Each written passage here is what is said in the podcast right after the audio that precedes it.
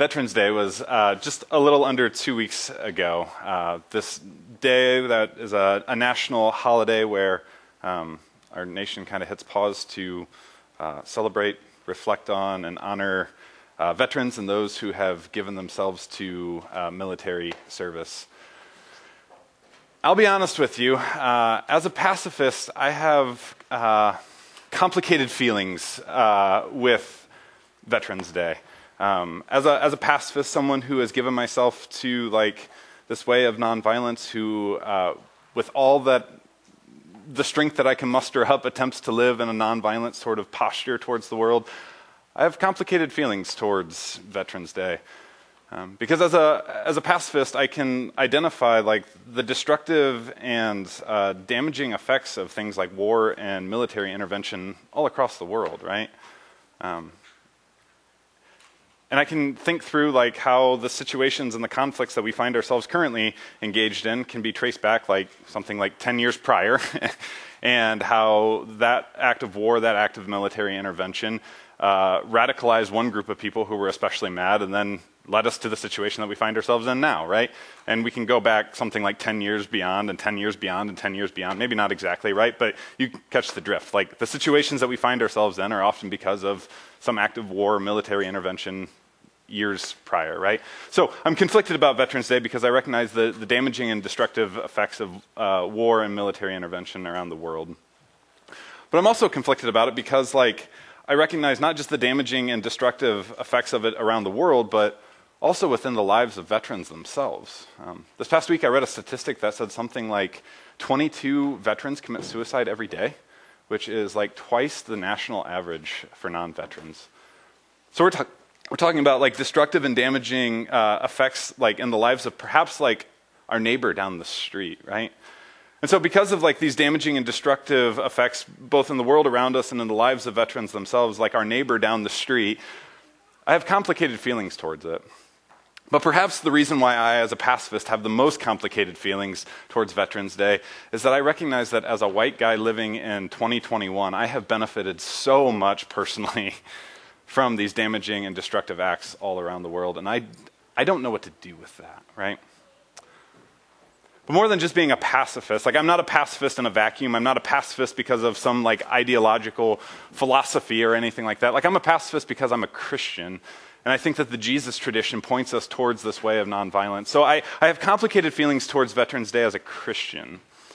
And I think uh, to be a Christian, if nothing else, means that we have some sort of new imagination about how to think through how we engage with conflict and injustice in the world.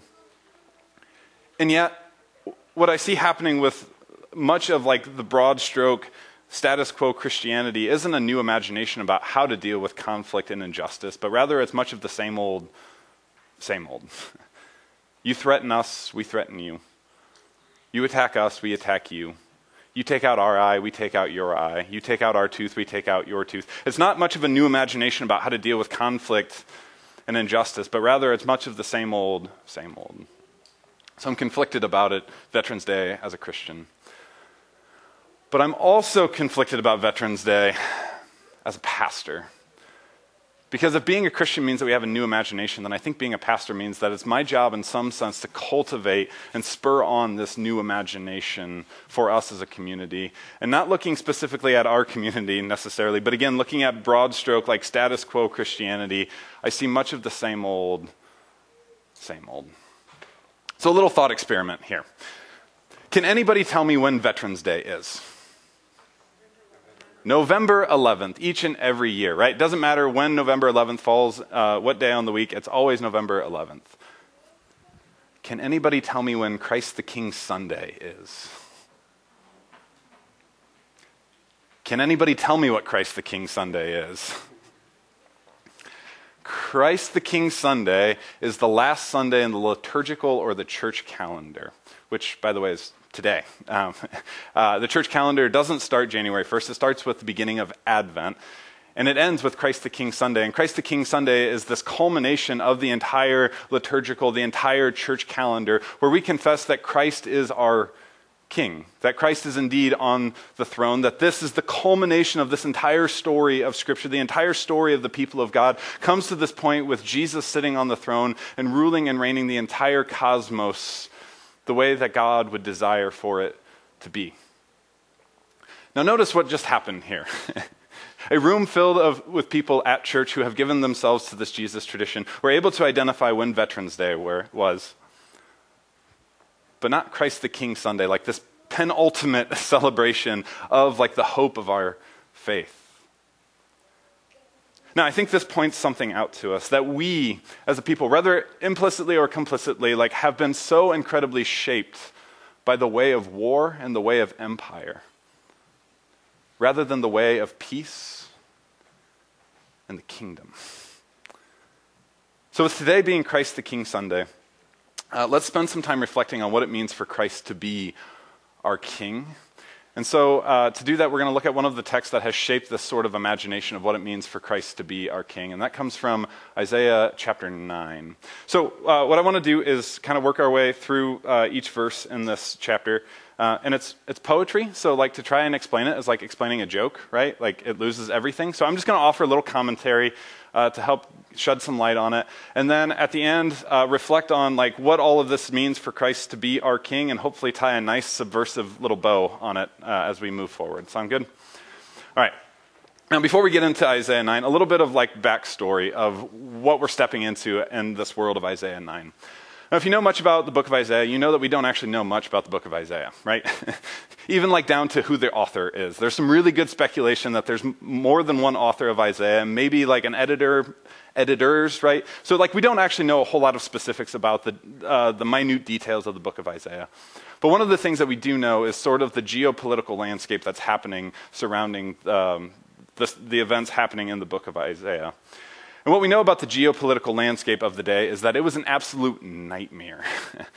because, as with any other uh, time period, we have a world superpower who is um, wreaking havoc across the land, and that is the empire of Assyria.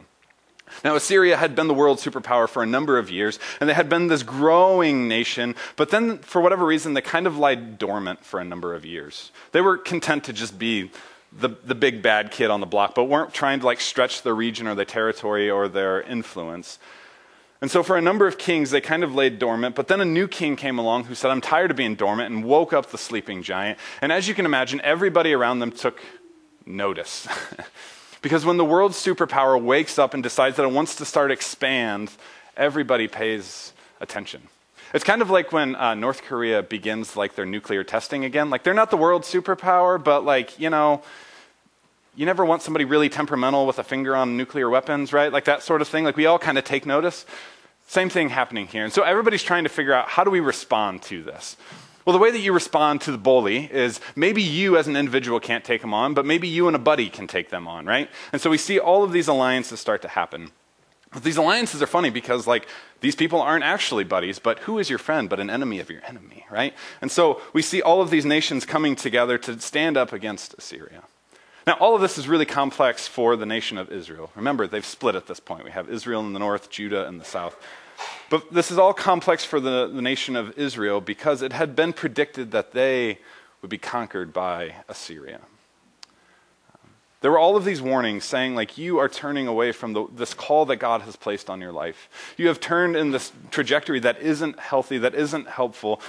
And if you continue down this trajectory, like, this is what's going to happen Assyria is going to come in, conquer you, and split you out, and separate you, and send you out into a foreign, distant land that you don't know called the exile. But Israel didn't listen to this, and they continued to walk down this path. And it's as if God was like, if you want to be like all of the other nations, walk like all of the other nations, then you're going to experience conflict and injustice like all of the other nations without my protection on it.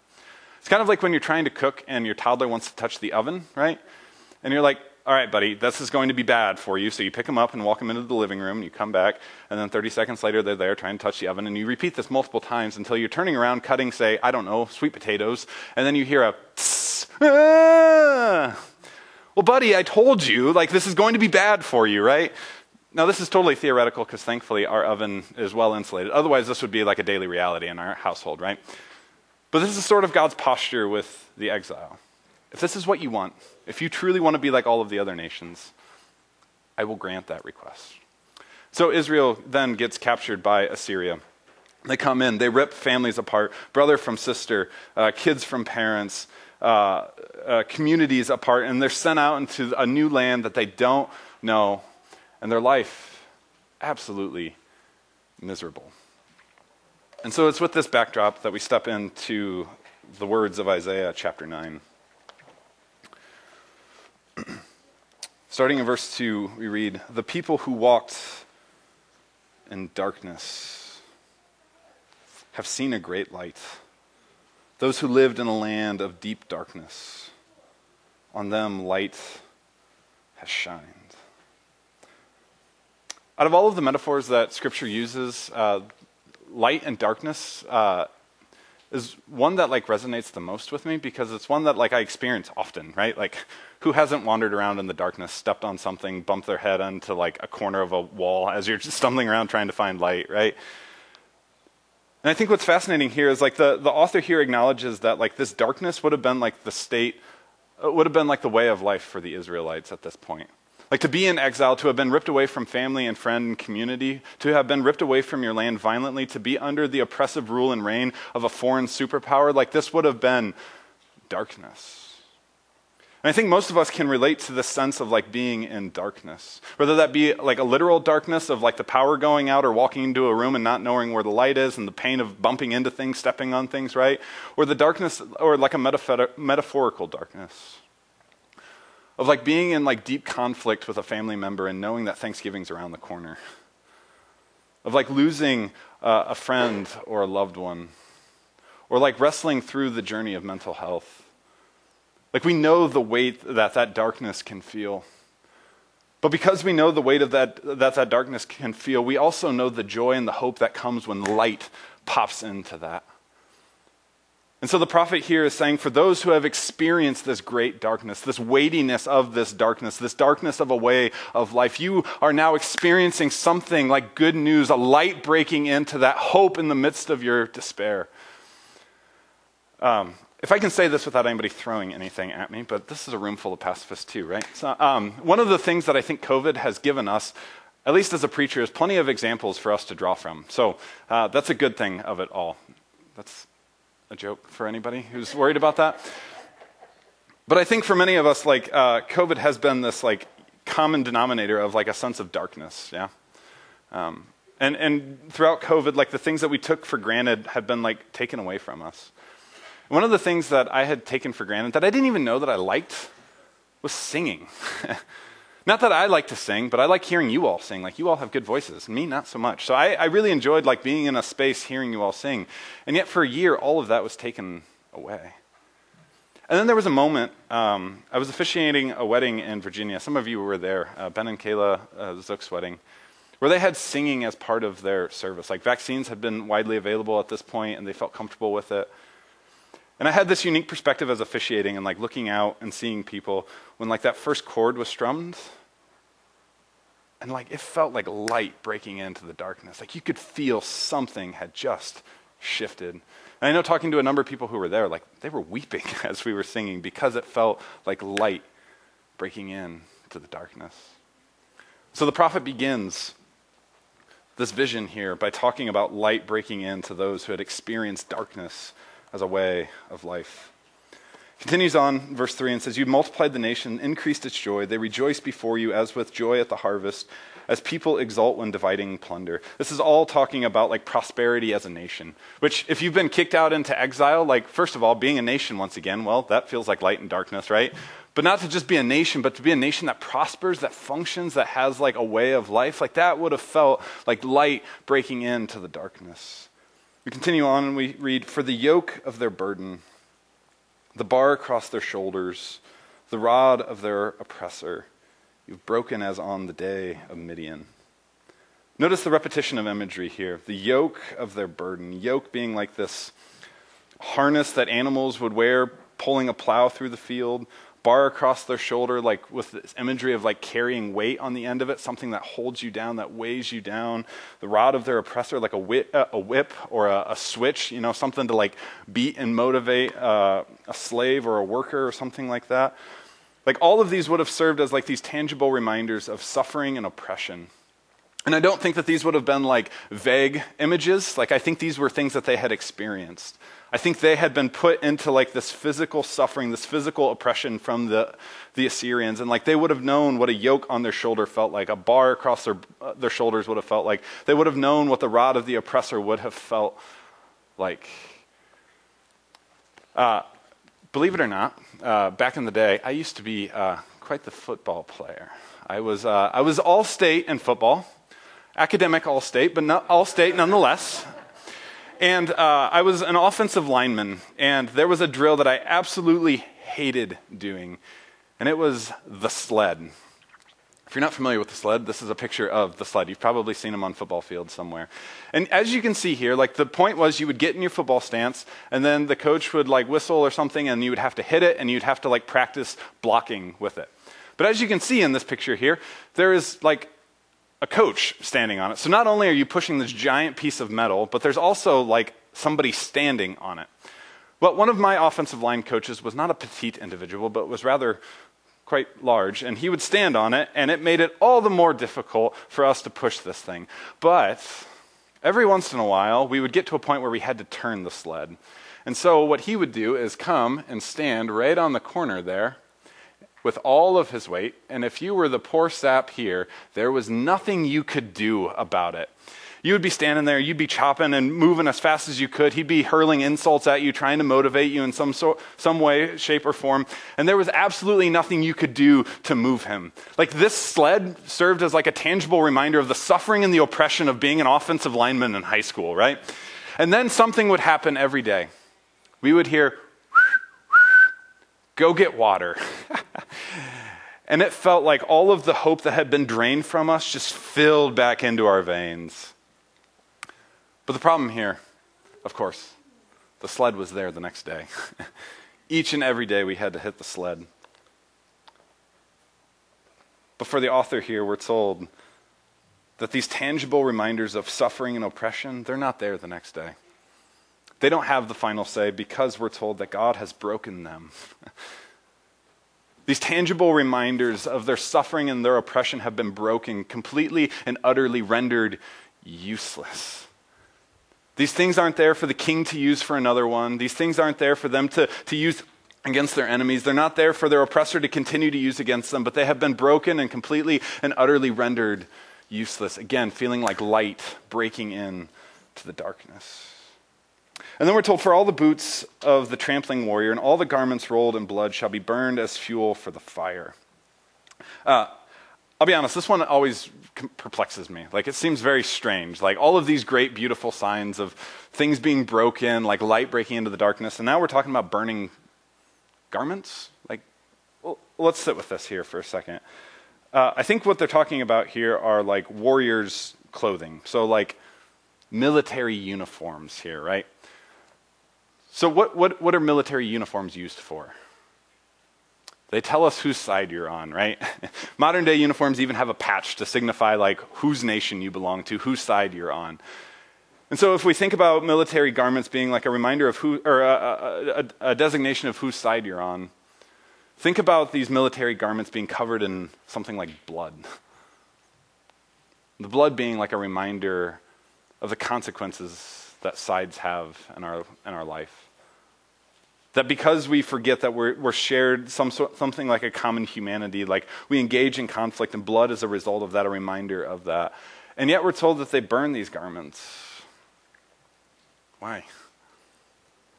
Because light has broken into the darkness. Something new is on the horizon. There's a new reality that's breaking forth into the old, and war will be no more.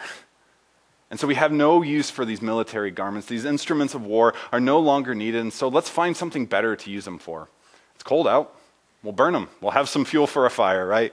Kind of like when your youngest uh, is potty trained and you're like, wow, we have hundreds of thousands of dollars every month that we can spend on something other than diapers, right? There's a real great liberation that comes with that. So I am told, right? War's no more. Let's find something better, something more useful, something more productive to use these things for. Now, good question here is like, how does all of this come to be? Because, like, for these people, they've been walking in great darkness for such a long time. And verse 6 gives us a little bit of an indication here. For a child has been born for us, a child, a son given to us. Authority rests upon his shoulders. The way that all of this can come about is that there's, there's one who is to come who will usher us into all of this. Now, is this a king? Is, this, uh, is, is the author here talking about like a, a king? Is he talking about some sort of messianic figure? I don't know. We don't know a whole lot about Isaiah. But what I do know is that the early Christians began to read this and they're like, a child has been born for us. Oh, I know this story. this is Jesus. Jesus is the child that's been born for us. Jesus is the son who's been given to us, and authority rests upon his shoulders. They began to reread all of this in light of Jesus and the experience that they had with Jesus. The author here goes on and offers what's called like throne names, like attributes that were wished upon a king when they took the throne. Calls him wonderful counselor, like someone who can engage in like meaningful conflict resolution because conflict doesn't have to end in us killing one another, surprisingly, right? It would be called mighty God, like carrying the weight of God behind him. Everlasting Father, meaning like he'll be on the throne a really, really, really, really, really, really, really, really, really long time. Prince of Peace, meaning like he'll lead us in the way of shalom and generativity. And then we're told, uh, lastly, how like his rule and reign will look. His authority will grow continually, be endless peace, the throne of David and for his kingdom. He'll establish and uphold it with justice and righteousness from this time onward. See, all of this comes to this climactic sort of conclusion that, like, there is a, a, child who will bring about hope for us. And the hope of this child isn't the hope of any other sort of child, but it's a different sort of hope that comes with this child. So, as one commentator notes, that it's a child who will show us a way beyond political and military liberation. It's not more the same old, same old, but leading us into a new sort of thing. And I think that this is the key to it all the hope that comes with this child, this hope that comes with this king, the hope uh, of this king is the hope of a new reality. The hope that comes with this king isn't the same old, same old that we see with every other empire, every other king, leading us in, in trying to be bigger and badder than everybody else, leading us in more and more violence. Um, but rather, what we see with this new king is the hope of a new reality, of, of the, the instruments of war and violence and oppression and suffering being broken and burned and rendered completely and utterly useless. The hope of this king is that there is a new reality that we, as the people of this king, get to lead into. But that isn't just the hope of this king, but for us as followers of Jesus, this is the hope of our king. That with Jesus, it's not more of the same old, same old. It's not that Jesus is now for us and an oppressor for everybody else, but that Jesus is actively leading us into a new sort of reality. Which brings me back to my conflicted feelings about uh, Veterans Day. Because I think for Veterans Day, it's a, it's a hope that this does something for us. That having a military presence that's bigger than anything else in the world will somehow save us and deliver us and liberate us and, and lead us into salvation as a people. But recognize that, like, this is all just more of the same old, same old. Because Believe it or not, the United States will fade away someday, and there'll be another superpower who has the biggest superpower military the world has ever seen, and it will just continue to re- repeat on endlessly if this is where our hope lies. The sort of hope that Veterans Day will lead us and save us and liberate us into, new, into uh, um, the existence that we hope for is what has led to a progression from using things like fists as a weapon to using knives as a weapon the sort of hope that we have in Veterans Day to, to be the thing that we're hoping it will be has led us from uh, knives to swords, from swords to guns, from guns to tanks, from tanks to bombs, to now having a nation who has like a nuclear power arsenal that can blow the world up many times over, right? Meanwhile, they're still suffering. Meanwhile, there's still homelessness. Meanwhile, there's still starving people all over the world. There's nothing new about the hope that comes with Veterans Day. But there is something new that comes with the hope of Jesus being our King. So, uh, as you might have guessed, like trying to live into this new reality feels like, well, rather new, right? and if we try to live into it, it can often feel like we're, we're going against the grain a bit. Um, so, how do we cultivate this sort of new reality among us? I think this is where the role of like the local church steps into it. Because I think in some ways, like the, the church can be a, a bit of a, a, petri dish of sorts, right? Remember those from biology? Uh, the petri dish exact, or acts as like a, a controlled environment where you can determine like what you want into it or what not to go into it. And so we as a church, as we try to live out this new reality, can determine like what's on the table and what's off of the table.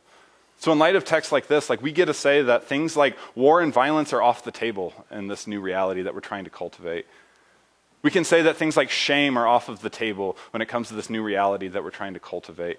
We can say that uh, things like blind partisan political allegiance as our ultimate hope are off the table in this new reality that we're trying to cultivate.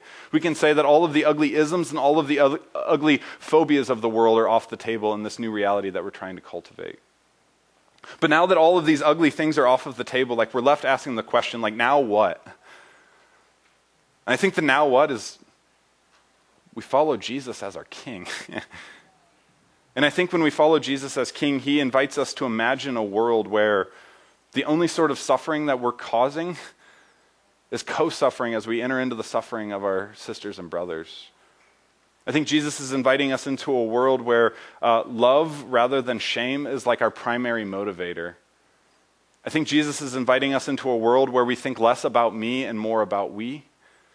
I think Jesus is inviting us to imagine a world uh, where not the rich, the wealthy, those with status are preferred, but those who are poor, those who have been kicked to the margins, are brought into the center and preferred. See, we ask this question, now what? And I think the answer to that is imagine a world where all of these things happen, and then do it. Because all of these things, these are like Jesus' public policy as king about like how he wants the world and the cosmos and the universe to function. And so as we are following Jesus living these things out, we are what Paul calls in 2 Corinthians ambassadors of all of this. Like physical representations of this kingdom and physical representations of our king. And so, as we are trying to cultivate this new reality in this petri dish that we call the church, we're being shaped and formed in this. And then we take this new reality that we're being shaped and formed in and experiencing, and we go out into the world around us. Which, if you've read the newspaper lately, can feel an awful lot like darkness. But we don't add more and more darkness to it because we've been shaped and formed in this new reality. And so as we go out and interact with our neighbors, with our coworkers, with our families, with our friends, I think we can be a bit of that light breaking into the darkness. And I think we can be witnesses to the hope that we have in this new reality that comes with Christ being our King. Let's pray.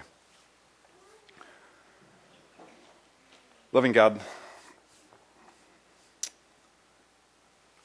we thank you that our hope in you is not more of the same old, same old, but the hope that comes in you is about a new reality breaking forth into the old that the tired old ways of war and empire will be broken and burned, rendered completely and utterly useless, and that we can follow Jesus into a new reality. Thank you for the, the life and the teachings of Jesus, where he, he invites us to imagine a world that's different. And God, in this moment, we submit ourselves to your Spirit and ask that your Spirit would lead us into this new reality. Help us to be a bit of a petri dish as we experience this new reality, be shaped and formed by it, and to go out and be a glimpse of your light breaking into the darkness. We pray all this in the name of Jesus. Amen.